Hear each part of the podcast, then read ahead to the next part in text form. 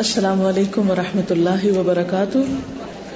نحمده ونصلي على رسوله الكريم اما بعد، فاعوذ بالله من الشيطان الرجيم بسم الله الرحمن الرحيم رب اشرح لي صدري ويسر لي امري واحلل عقدة من لساني يفقهوا قولي أعوذ بالله من الشيطان الرجيم بسم الله الرحمن الرحيم الحمد لله رب العالمين.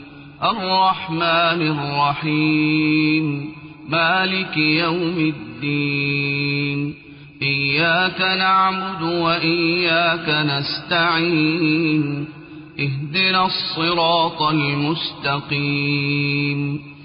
صراط الذين أنعمت عليهم غير المغضوب عليهم ولا الضالين.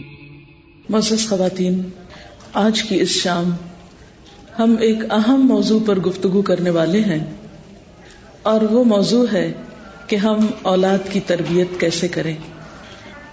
اگر آپ تھوڑی دیر کے لیے رک کر سوچیں کہ آپ کی زندگی میں سب سے اہم چیز کیا ہے؟ سب سے قیمتی دولت کیا ہے؟ وہ کیا چیز ہے کہ جسے آپ سب سے زیادہ اہمیت دیتے ہیں؟ جس کی خوشی آپ کے لیے سب سے بڑی خوشی ہے اور جس کا غم آپ کے لیے سب سے بڑا غم ہو جاتا ہے۔ ان کے خوش ہونے پر آپ خوش ہونے لگتے ہیں اور ان کی تکلیف پر آپ دکھی ہونے لگتے ہیں۔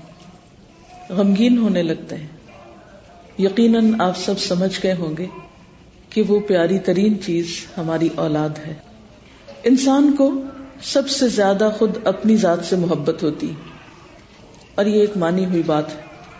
اور اپنے بعد پھر اپنے ہی حصے، اپنے وجود کے حصے، اپنے دلوں کے ٹکڑے، اپنی اولاد سے محبت ہوتی۔ انسان اپنی زندگی میں کتنا بھی کامیاب ہو، لیکن اگر اس کی اولاد کامیاب نہیں، تو اسے اپنی کامیابیاں بھول جاتی ہیں۔ انسان خود کتنی بھی ترقی کر جائے، لیکن اگر اولاد در بدر کی ٹھوکریں کھا رہی ہو، بھٹک رہی ہو، تو انسان کو اپنی ترقی ترقی نظر نہیں آتی۔ اولاد انسان کے لیے نہ صرف یہ کہ اس دنیا میں خوشیوں اور سعادت کا باعث ہے بلکہ انسان کے مرنے کے بعد بھی، دنیاوی اعتبار سے اور آخرت کے اعتبار سے ایک قیمتی ورثہ ہے۔ آپ جو کچھ بھی چھوڑتے ہیں مرنے کے بعد، ان چیزوں میں سے دنیا میں بھی آپ کی اولاد ان چیزوں کی وارث بنتی ہے، جو کچھ بھی آپ مال و متا میں سے چھوڑیں۔ اور اگر اولاد نہ ہو، تو انسان کی اس دنیا میں وہ دلچسپی اور اس دنیا سے وہ محبت بھی نہیں ہوتی۔ اسی لیے رسول اللہ صلی اللہ علیہ وسلم نے اولاد کے بارے میں فرمایا تھا کہ وہ مبخلت مجبنت ایک ایسی چیز ہے کہ جس کی وجہ سے انسان بخل کا شکار ہوتا ہے اور اسی کی وجہ سے انسان بزدلی کا شکار بھی ہوتا ہے۔ کمزور ہو جاتا ہے بہت ساری چیزوں میں۔ انسان بڑے بڑے فیصلے کرنا چاہتا ہے، لیکن اولاد اس کے پاؤں پکڑ لیتی ہے۔ اولاد اس کے بہت سے فیصلوں کو بدل ڈالتی۔ انسان اپنے مال میں بہت سے لوگوں کو حصے دار بنانا چاہتا ہے، لیکن جب اولاد نظر آتی ہے تو پھر سب کچھ اسی کے لیے ہو جاتا ہے۔ اور انسان کیا چاہتا ہے کہ جب انسان اس دنیا سے جائے تو اس کے پیچھے اس کے بچے، اس کی دنیاوی دولت کے وارث بنے۔ وہ پلے پھولے۔ لیکن ہم صرف دنیا کے لیے سوچتے ہیں، جبکہ ہماری اولاد ہماری آخرت کی ترقی اور ہماری آخرت کی منزلوں کی بلندی کا ذریعہ بھی ہو سکتی ہے۔ کیونکہ اولاد اگر انسان کے مرنے کے بعد اچھے کام کرتی ہے، تو والدین کے درجوں کی بلندی کا ذریعہ ہوتی ہے۔ ایک حدیث پاک میں آتا ہے کہ ایک شخص مرنے کے بعد عالم برزخ میں جب اس کا درجہ بڑھایا جاتا ہے، تو وہ پوچھتا ہے کہ یہ میرے ساتھ سب کچھ کیوں ہو رہا ہے؟ یعنی میرے ساتھ یہ اتنا اچھا سلوک کیوں ہو رہا ہے اور میرے درجے کیوں بلند ہو رہے ہیں؟ تو اسے بتایا جاتا ہے کہ یہ تمہاری اولاد کی دعا کی وجہ سے ہو رہا ہے۔ اور رسول اللہ صلی اللہ علیہ وسلم نے یہ فرمایا تھا ازامات ابن آدم انقطع عملو کہ جب انسان مر جاتا ہے، ابن آدم مر جاتا ہے، تو اس کا عمل ختم ہو جاتا ہے۔ اللہ من سلاس سوائے تین چیزوں کے۔ صدقت جاریہ۔ ایسی جگہ پہ مال لگانا جس کا فائدہ بعد میں بھی اس کو ملتا رہے، یا پھر او علم بھی انسان ایسا علم چھوڑ جائے، ایسا سکھا جائے کہ جو لوگوں کو فائدہ پہنچاتا رہے، جس سے اور لوگ فائدہ اٹھاتے رہے یا پھر تیسری چیز ولد صالح یدو لہو، نیک اولاد جو والدین کے لیے دعائیں کرتی۔ یعنی انسان اب خود نیکی کرنے کے قابل نہیں رہا، دنیا سے رخصت ہو چکا۔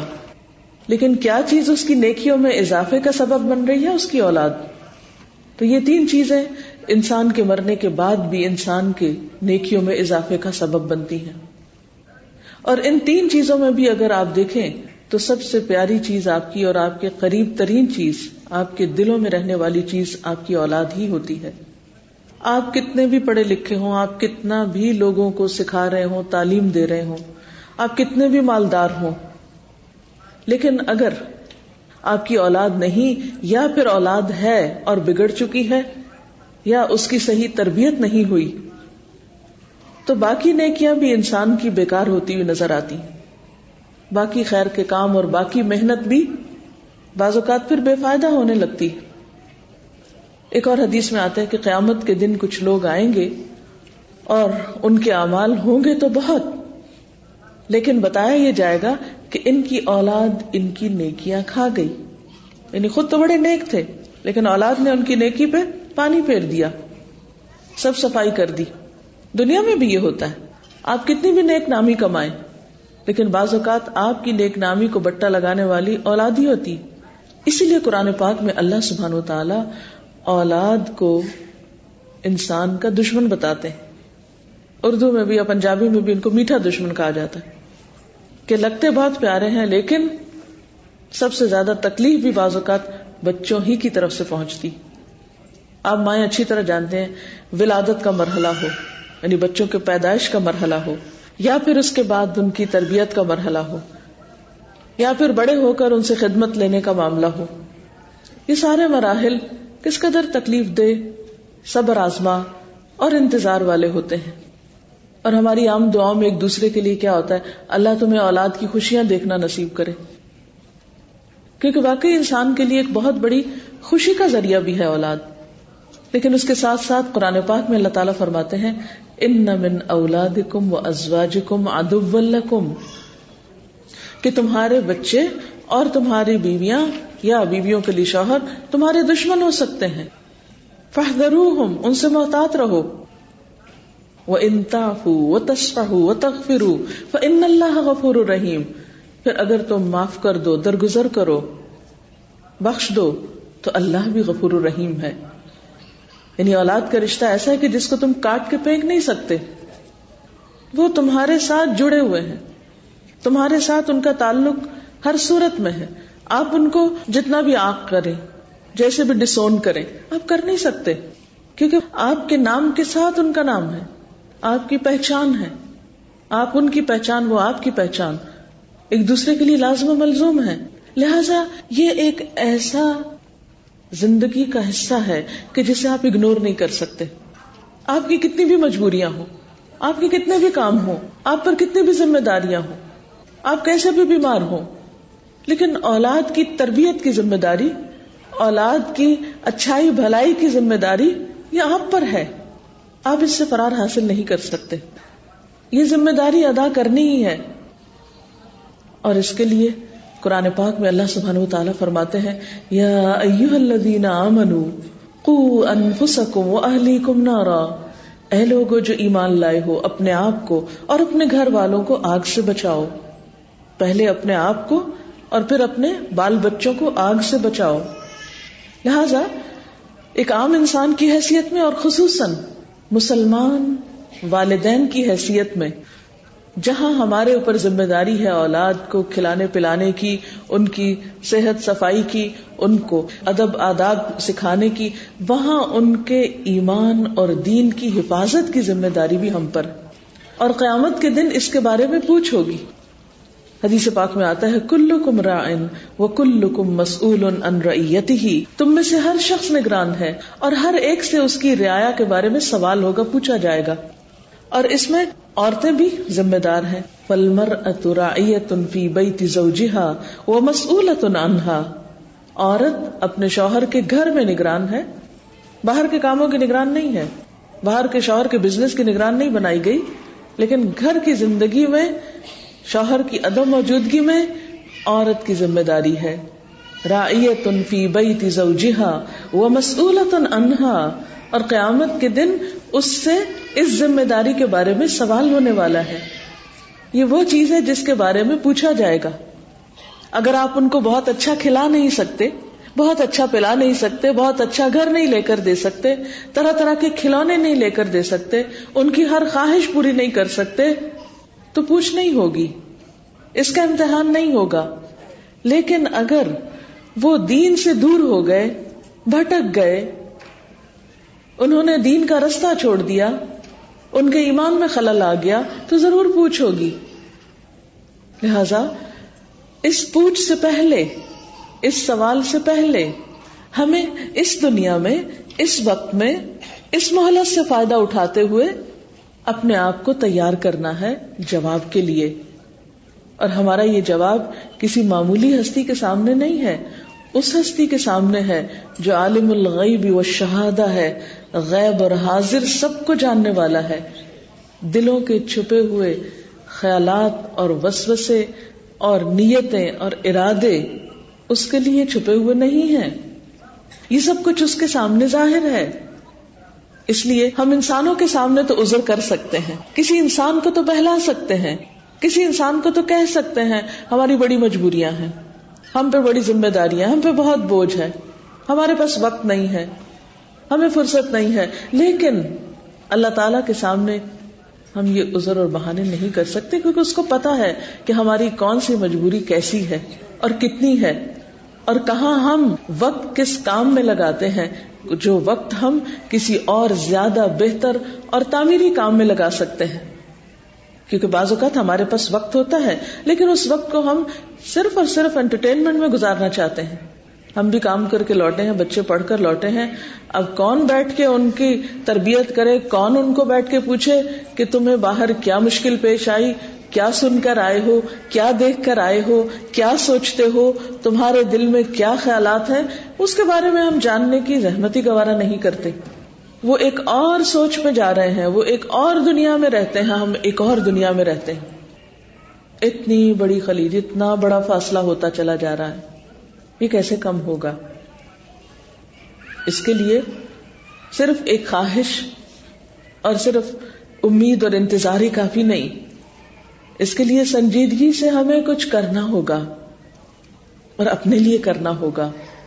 کسی دوسرے پر کچھ احسان نہیں۔ اپنے فائدے کے لیے، اپنے بچوں کے فائدے کے لیے، اپنی آئندہ نسلوں کے فائدے کے لیے۔ ہمیں اپنی یہ ذمہ داری نبھانی ہوگی اپنی آخرت میں جواب دہی کرنے کے لیے۔ کیونکہ اللہ سبحان و تعالیٰ کا وعدہ ہے کہ جو نیک لوگ ہوں گے، ہم قیامت کے دن ان کی اولاد کو بھی ان کے ساتھ ملا دیں گے۔ یعنی اگر والدین کے درجے بلند ہیں یا اولاد کے بلند ہیں، تو ان کو وہاں پر اکٹھا کر دیا جائے گا۔ اور کسی ایک کے عمل میں کمی نہیں کی جائے گی، جو نیچے کے درجے والا ہوگا، وہ اوپر کر دیا جائے گا، ملا دیا جائے گا۔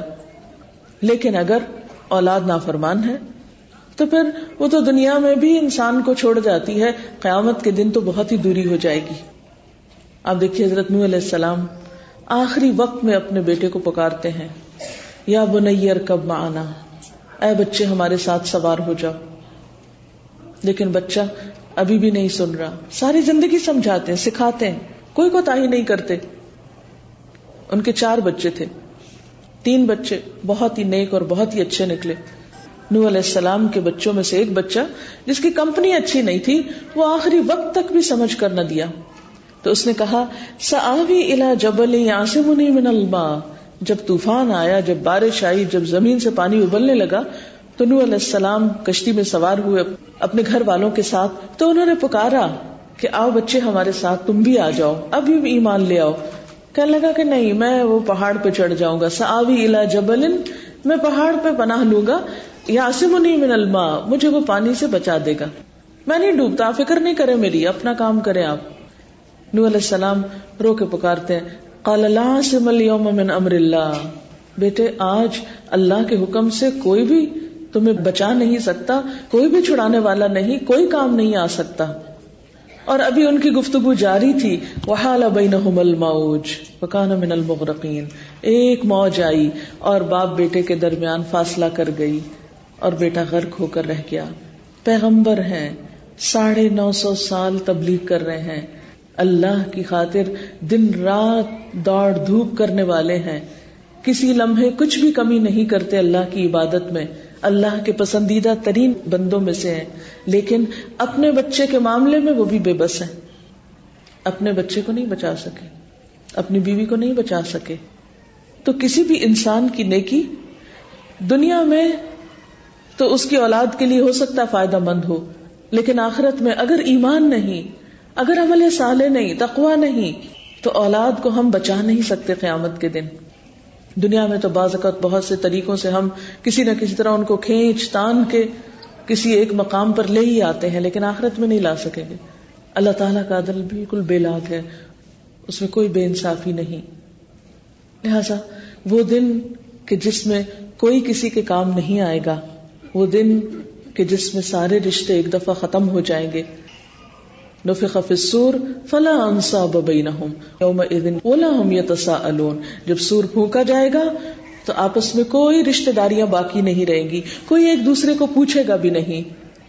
وہاں تو ہر ایک دوسرے سے بھاگے گا۔ یوم یفر المرء من اخیہ و امہ و ابیہ و صاحبتہ و بنیہ لکل امرئ منہم یومئذ شأن یغنیہ۔ جس دن بھاگے گا انسان، یوم یفر المرء من اخی ہی اپنے ہی بھائی سے وہ ام ہی اپنی ہی ماں سے وہ ابھی ہی اپنے ہی باپ سے وہ صاحبتی ہی اپنی بیوی سے وہ بنی ہی اور اپنے بیٹے سے۔ لکل امن یوم ادن شن یغنی ہی ہر شخص پر اس وقت ایسی حالت ہوگی جو اسے دوسرے سے بے نیاز کر دے گی۔ لہذا جو خیر خائی کرنی ہے ہمیں، آج کرنی ہے۔ جو کچھ دینا ہے، بچوں کو آج دینا ہے۔ اور سوال یہ پیدا ہوتا ہے کہ کیا دیں پھر، کیا کریں؟ اگر واقعی آپ سمجھتے ہیں کہ یہ ہماری ذمہ داری ہے، اگر آپ یقین مانتے ہیں اس بات کو کہ اس کے بارے میں قیامت کے دن ہم سے پوچھا جائے گا، اور اگر آپ سمجھتے ہیں کہ آپ کی اولاد کی نیکیاں آپ کے حق میں صدقہ جاریاں ہوں گی، تو آئیے پھر کچھ چیزیں آپ کی خدمت میں رکھوں گی کہ جن کا آپ کو ہر صورت خیال کرنا ہوگا۔ دنیا کی کامیابی کے لیے بھی ان کی اور آخرت کی۔ کیونکہ جب اولاد نیک ہوتی ہے نا، اس کے اندر سارے اچھے اخلاق ہوتے ہیں، وہ خدا کا خوف رکھتی تو وہ آپ کو بھی حق دے گی اور وہ باقی انسانوں کو بھی حق دے گی۔ پھر وہ کسی پر بھی ظلم کرنے والے نہیں ہوں گے، کیونکہ اللہ کی محبت اور اللہ کا خوف انسان کو ایک بہترین انسان بناتا ہے۔ ایسا انسان وعدہ خلاف نہیں ہوتا، جھوٹ نہیں بولتا، کسی کو دھوکہ نہیں دیتا، خیانت نہیں کرتا۔ وہ ہر ایک کا حق پہچانتا ہے، وہ اپنی ذمہ داریوں کو ادا کرنے والا ہوتا ہے۔ اگر آج ہم دیکھیں کہ اولاد کے ہاتھوں میں بسا اوقات طرح طرح کی مشکلات ان کی شادی کرنے کے بعد، ان کے میچور ہونے کے بعد، ان کے کاروبار کرنے کے بعد بھی بعض اوقات بہت سی پریشانیاں ہمیں جو ان کی طرف سے پہنچتی ہیں، ان میں ایک بہت بڑا سبب ہوتا ہے کہ ان کے کردار میں وہ پختگی نہیں ہوتی، وہ میچورٹی ان کے اندر نہیں ہوتی، وہ چیز ان کے اندر نہیں ہوتی جو ہونی چاہیے، جس کی وجہ سے وہ اپنی زندگی کے بہت سے معاملات خود بھی حل کر سکیں۔ تو آئیے دیکھتے ہیں کہ ہمیں کیا کرنا ہے۔ اولاد کی تربیت کے بارے میں یہ بات یاد رکھیے۔ کہ اولاد کی تربیت ان کی پیدائش کے بعد نہیں، ان کی پیدائش سے پہلے شروع ہوتی اب آپ چونکہ مکس کراؤڈ ہے، بہت سے لوگ ایسے ہوں گے کہ جو ابھی اس مرحلے میں داخل ہی نہیں ہوئے۔ مثلا بعض بچیاں ہوں گی جن کی شادی نہیں ہوئی، بعض ایسی ہیں کہ جو ابھی اس مرحلے میں ہے اور ہو سکتا ہے کہ آئندہ کئی بچوں کی ماں بنے، یا یہ کہ آپ نانی دادی بن چکی ہیں تو آپ کے گھر میں بچوں کی پیدائش ہو، یا یہ کہ آپ کے بچے بڑے ہو چکے ہیں تو آپ کو مشکلات پیش آ رہی ہیں۔ تو چونکہ مجھے ان سارے گروپس کو باری باری دیکھنا ہے، اس لیے میں مختصراً ہر گروپ کے بارے میں کچھ بات کروں گی۔ تو سب سے پہلے ابتدا میں یہ بات یاد رکھیے کہ تربیت پیدائش کے بعد نئی پیدائش سے پہلے شروع ہوتی، جو ایک آئیڈیل سچویشن ہے۔ اگر ہم آئیڈیل سچویشن اب نہیں بھی رکھتے تو کیا کریں؟ وہ بات بعد میں ہوگی۔ لیکن آئیڈیل سچویشن یہی ہے کہ تربیت اولاد کے لیے اچھی لڑکی کا انتخاب ضروری ہے۔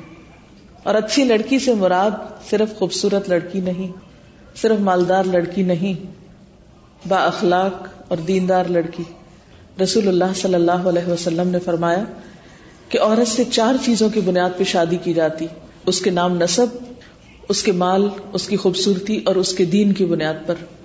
تو تم دین والی کو اختیار کرو۔ تمہارے ہاتھ خاک آلود ہوں۔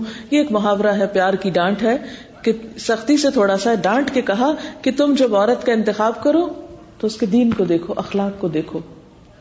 کیونکہ ایک باخلاق انسان، ایک سلجھا ہوا انسان پورے خاندان کی اصلاح کا ذریعہ بنتا ہے۔ اور ایک بد اخلاق انسان، ایک بد زبان انسان خواہ وہ کتنا بھی خوبصورت ہو، کتنا بھی مالدار ہو، بعض اوقات پورے خاندان میں پھوٹ ڈال دیتا ہے۔ تو بیوی کا انتخاب دینداری کی بنیاد پر۔ اس کے بعد باقاعدہ اللہ کے رسول صلی اللہ علیہ وسلم نے دعائیں سکھائی ہیں کہ شوہر اور بیوی کے باہمی جسمانی تعلق کے موقع پر بھی شیطان مردود سے پناہ مانگو۔ کیونکہ اس وقت شیطان تمہاری اولاد میں شریک ہونا چاہتا ہے۔ اس وقت سے وہ کوشش کرتا ہے کہ وہ شریک ہو جائے اور اولاد تمہاری نہ رہے، اس کی ہو جائے۔ تمہاری مرضی اور تمہارے طریقے پہ نہ چلے، اس کے طریقے پر چلے۔ لہذا اس وقت بھی وہ اپنا کام کرنا نہیں چھوڑتا۔ لہذا مصنون دعا سکھائی گئی۔ پھر اس کے بعد یہ ہے کہ پریگننسی کا جو مرحلہ آتا ہے، تو ڈیورنگ پریگننسی اب دیکھیں کہ بچہ اپنی ساری خوراک کہاں سے لے رہا ہوتا ہے؟ ماں کے خون سے۔ ماں جو کچھ کھاتی، جو کچھ سوچتی جو اس کی جذباتی کیفیات ہوتی، جیسی اس کی ذہنیت ہوتی، وہ انڈائریکٹلی بچے پر اثر انداز ہو رہی ہوتی۔ جیسے وہ ماں کے خون سے غذا لے کے نشو نما پا رہا ہوتا ہے ایسے ہی ماں کے خیالات اور ماں کے روٹین اور ماں کے جو طریقے ہیں، وہ بھی اس پر اثر انداز ہو رہے ہوتے ہیں۔ لہذا اس دوران ماں کو خاص طور پر اپنی سوچ پازیٹو رکھنی چاہیے۔ مثبت سوچ جلنا، کڑنا، رونا، دھونا، غم اٹھانا، ویسے بھی یہ ہے کہ وہ کیفیت ایسی ہوتی ہے یعنی وہ مرحلہ ایسا ہوتا ہے کہ جس میں ایک عورت، جسے قرآن پاک میں آتا ہے کہ وہن لا وہن تکلیف پر تکلیف اٹھا رہی ہوتی ہے، جذباتی اعتبار سے بھی بہت ڈسٹرب ہوتی ہے، لیکن بات یہ ہے کہ یہ سارے چینجز یعنی فزیکل چینجز تو ہوں گے، اور اس میں اوپر نیچے بھی مزاج ہوگا۔ لیکن بات یہ ہے کہ حدیث میں آتا ہے میت تصبر یو اللہ جو صبر کرنا چاہتا ہے، اللہ اس کو صبر دے دیتا ہے۔ ناپسندیدہ، ناگوار باتوں کے باوجود اپنے مزاج کو درست رکھنے کی کوشش کرنا بے حد ضروری اور وہ صرف نصیحت سے نہیں ہوگا کہ میں آپ کو نصیحت کر رہی ہوں کہ آپ اپنا مزاج درست رکھیے تو وہ ہو جائے گا۔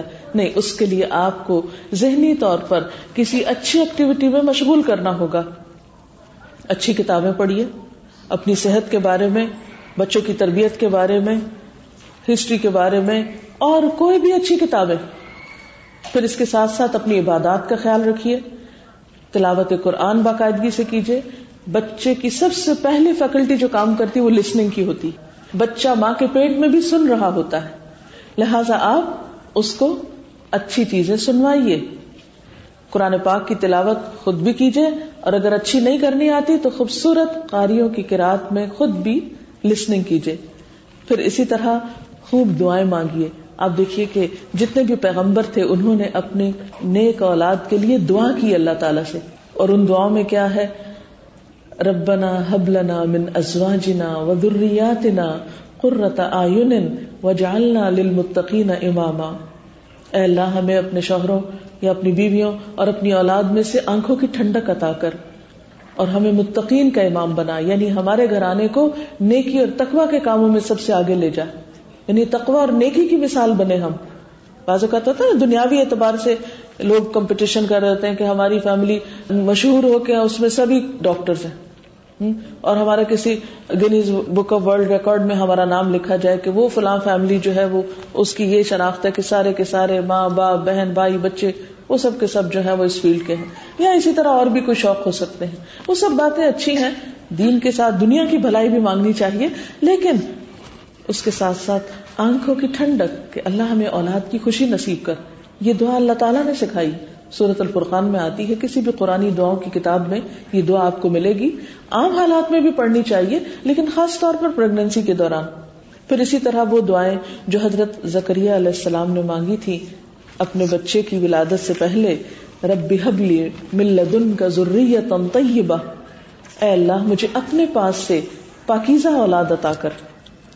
اور پھر آپ کو معلوم ہے جب حضرت یاہی علیہ السلام کی پیدائش ہوئی تو اللہ تعالیٰ نے خاص طور پر ان کو خوشخبری سنائی کہ وہ حسورن و نبی کہ وہ بہت پاک دامن ہوں گے، نبی ہوں گے وجیحن بہت شاندار ہوں گے، بہت زبردست پرسنالٹی کے مالک ہوں گے۔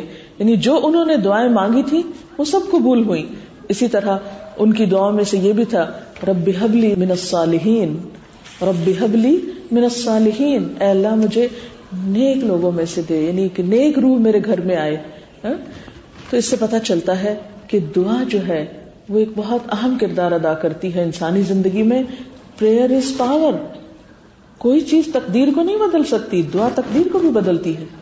اس لیے کبھی بھی مایوس نہ ہو۔ اور اس کا یہ مطلب نہیں کہ اب تو وقت گزر گیا، اب کیا کریں، اب تو بچے بڑے ہو گئے۔ ٹھیک ہے، اب آپ ربنا حب لنا من ازواجنا وذریاتنا والی دعا مانگیے۔ لیکن دعا کرتے رہیے، کبھی بھی مایوس نہ ہوئیے۔ اور پھر اس کے بعد یہ ہے کہ صرف دعا ہی نہیں، ہر چیز میں دعا کے ساتھ دوا بھی ضروری ہے۔ اور ان دواؤں میں اچھی کمپنی۔ ایسی خاتون جو پریگنینسی کے مرحلے میں ہو، حمل کے مرحلے میں ہو، اس کے لیے اچھا ماحول بے حد ضروری۔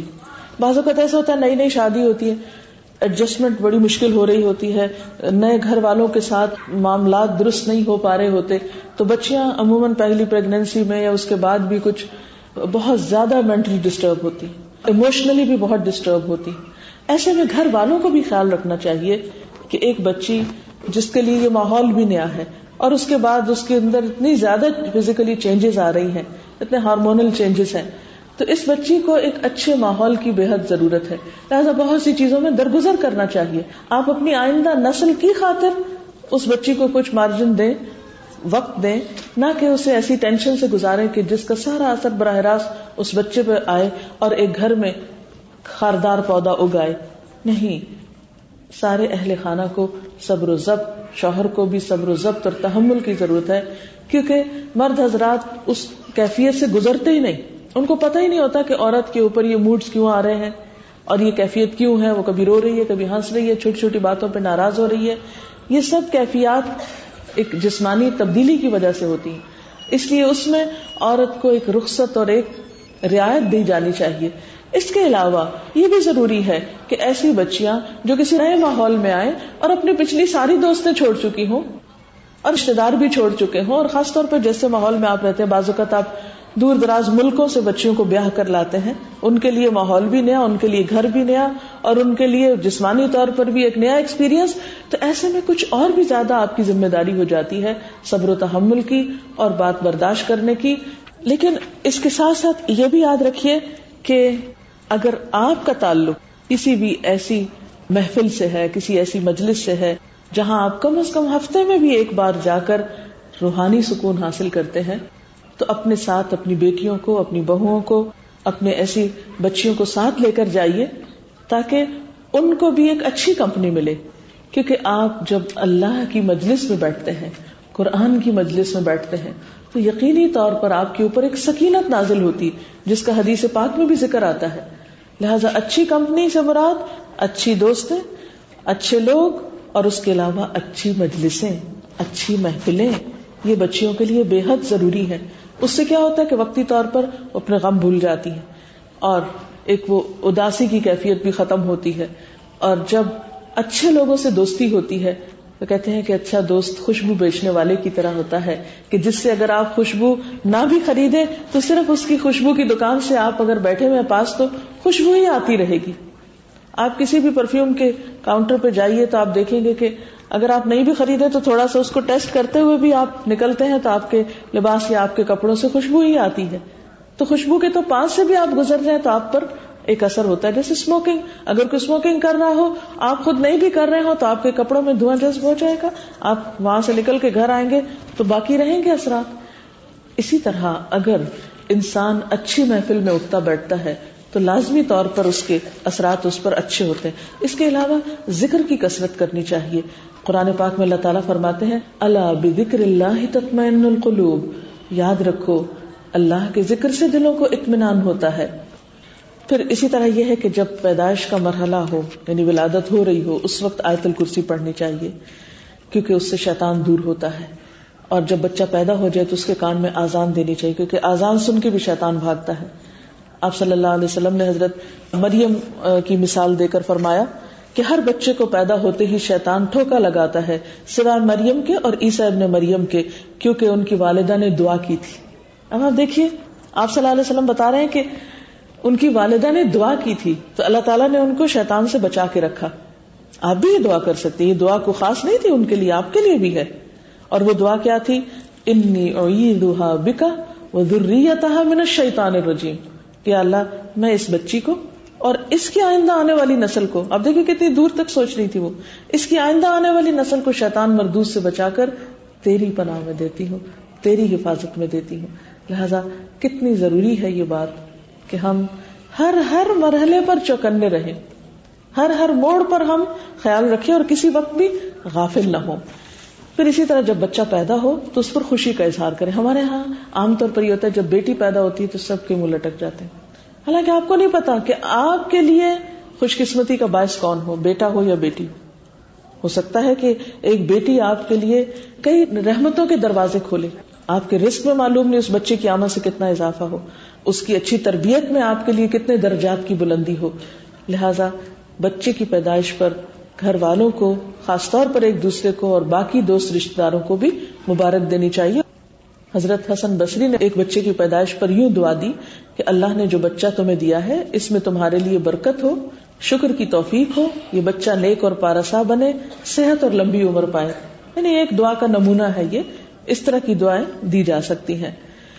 پھر اسی طرح یہ ہے کہ بچے کی جو پہلی غذا ہے، وہ بھی کسی نیک انسان سے یا باخلاق اچھے انسان سے دلوانی چاہیے، کیونکہ بچہ جب پیدائش کے بعد بالکل معصوم ہوتا ہے، اس پر پہلے پہلے جو بھی اثرات ہوں گے، وہ اس کے اندر جذب ہو جائیں گے، پرنٹ ہو جائیں گے۔ آپ اس کے کان میں آزان دیتے ہیں، اللہ اکبر، اللہ کی بڑائی اس کے دل میں جائے گی۔ چاہے وہ نہیں سمجھے، مگر اس کے اثرات ہیں۔ قرآن پاک کے اور اللہ کے جو ذکر کے الفاظ اور حروف ہیں، اس کے بھی اثرات ہیں۔ وہ اثرات انسان کے اندر جاتے ہیں۔ جو اٹھائے گا، اس کے ہاتھوں کے بھی اثرات اس کی شخصیت پر ہوں گے۔ جو اسے پہلی دفعہ کھلائے گا، اس کے بھی اثرات اس بچے کی شخصیت میں جائیں گے۔ اسی لیے آپ صلی اللہ علیہ وسلم کے پاس ایسے بچے لائے جاتے تھے جو بالکل نو مولود ہوتے تھے اور آپ ان کی تحنیک کرتے تھے۔ اور کہتے ہیں کہ انسان کی انگلیوں سے ریز نکلتی ہیں۔ تو جب ایک اچھے انسان، اچھے کردار کے انسان کے پاس، ویسے بھی آپ نے دیکھا ہوگا، یہ صرف بچوں کے لیے نہیں، کسی شخص کے پاس آپ بیٹھتے ہیں تو آپ اتنا کمفرٹیبل فیل کرتے ہیں۔ اتنا اچھا آپ کو لگتا ہے۔ اور کسی شخص کے پاس آپ بیٹھتے تو آپ تھوڑی دیر میں کہتے ہیں کہ بس کب ختم ہو یہ مجلس، تو ہم یہاں سے اٹھے۔ یعنی آپ کو گھبراہٹ ہوتی ہے کچھ لوگوں کی کمپنی سے اور یہ ایسا ہوتا ہے کہ کچھ لوگ جن کی سوچ پازیٹو ہوتی ہے، جن کا اخلاق اچھا ہوتا ہے، ان کی طرف آپ خود بخود کھینچتے چلے آتے ہیں۔ ان کے اندر ایک خاص کشش ہوتی ہے۔ تو نیکی اپنے اندر ایک کشش رکھتی ہے۔ کشش محض لباس میں نہیں ہوتی، کشش محض کسی میک اپ میں نہیں ہوتی۔ کشش شخصیت کی خوبصورتی میں ہوتی، کشش دل کی خوبصورتی میں ہوتی۔ لہذا اس خوبصورتی کو منتقل کیا جاتا ہے بچوں کی طرف۔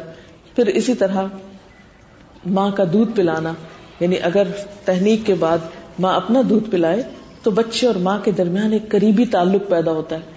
آج مائیں اپنی خوبصورتی کے لیے اتنی خود غرض باز اوقات ہو جاتی ہیں کہ بچوں کو دودھ نہیں پلانا چاہتی۔ اور اب تو آپ دیکھیں کہ میڈیکل سائنس نے اتنے زیادہ اس کے فضائل بیان کیے ہیں کہ نہ چاہتے ہوئے بھی مائیں وہ کرتی ہیں، لیکن اگر آپ میڈیکلی ایک کام کر رہے ہیں تو اس کا اجر تو نہیں ہے نا۔ اجر تو اس وقت جب آپ کی نیت بھی اچھی ہو کہ آپ اللہ کے حکم پر عمل کر رہے ہیں۔ اور آپ کو معلوم ہے کہ ایک ایک گھونٹ جو آپ بچے کو پلاتے ہیں، وہ آپ کی طرف سے ایک طرح سے صدقہ بھی ہوتا ہے۔ صدقے سے مراد یہ نہیں کہ ہم جیسے کسی کے اوپر کوئی بیماری آ گئی تو کسی کو کچھ دے آئے، کسی پہ وار کے تو وہ صدقہ۔ صدقے مراد یہ کہ ایک ایک قطرے کا اجر آپ کی طرف سے لکھا جاتا ہے۔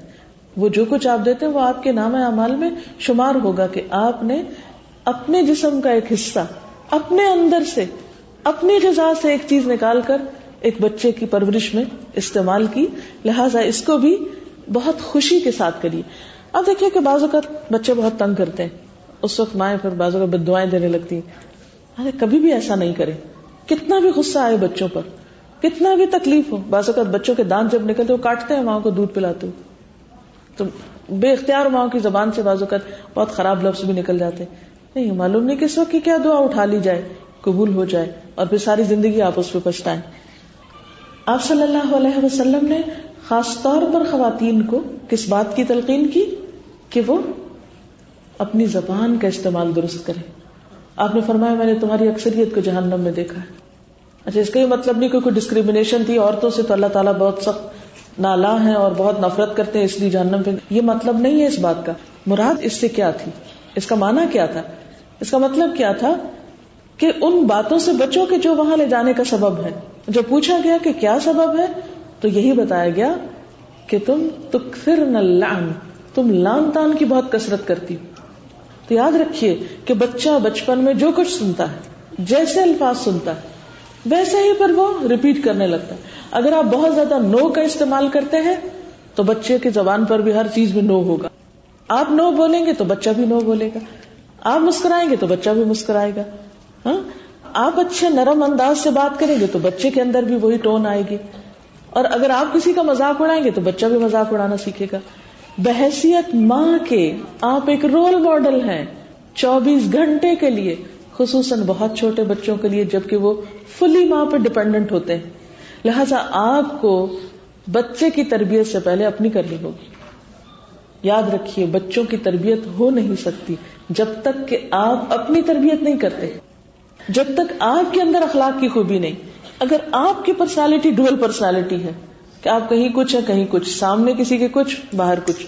مثلاً آپ کسی کے بیٹھ کے گھر میں برائیاں کر رہے ہیں، بچہ کھیل کھلونے میں لگا ہوا ہے، لیکن اس کے کان آپ کی طرف لگے ہیں کہ آپ کیا بات کر رہی ہیں۔ اچھا تھوڑی دیر میں وہی شخص آ جاتا ہے۔ آپ بہت مسکرا کے اٹھ کے اچھی طرح گلے لگا کے ملتے آپ کا تضاد بچے نے نوٹ کر لیا کہ ایسا ہی کرتے ہیں۔ لوگوں کے پیچھے اور طرح ان سے معاملہ کرتے اور سامنے کچھ اور کرتے یہ منافقت ہم نے اپنے رویے سے سکھا دی۔ ہم جھوٹ بولتے ہیں اور بچوں کو جھوٹ سکھاتے ہیں۔ جاؤ میری طرف سے کہہ دو گھر پہ نہیں۔ فون پہ بتا دو ہے ہی نہیں۔ ہاں؟ یہ سب کچھ ہم سکھا رہے ہوتے ہیں۔ لہذا جو ہی بچہ ذرا ہوش سنبھالنے لگے، تو سب سے اہم ترین نسخہ تربیت کا جو چاہتے ہیں کہ بچہ کرے، وہ کر کے دکھانا شروع کرے۔ جو آپ بولیں گے، آپ نے دیکھا ہوگا بچے زبان کیسے سیکھتے ہیں؟ آپ انگریزی بولیں، وہ انگریزی بولنے لگے، ان کو کوئی مشکل نہیں۔ آپ اردو بولیں، وہ اردو بولیں گے۔ آپ جو بولیں گے، وہ وہی کریں گے۔ لہذا it all depend on you کہ آپ کیا کر رہے ہیں؟ آپ کیا چاہتے ہیں کہ وہ کیا کرے؟ اسی طرح جو گفتگو آپ کرتے ہیں، اس میں بھی بہت محتاط ہونے کی ضرورت ہے۔ ہم بعض اوقات لاڈ پیار میں توتلی باتیں بچوں سے کرنے لگتے ہیں اور ان کو بگاڑ دیتے ہیں۔ نہیں، الفاظ کا استعمال اور چناؤ درست کیجیے تاکہ آپ کا بچہ ابتدا سے ہی ایک درست زبان بولے، ایک اچھی بات کرے۔ اور پھر بعض اوقات اس طرح عادت ہو جاتی ہے کہ بڑے ہو کر بھی بچے اس عادت سے باز نہیں آتے۔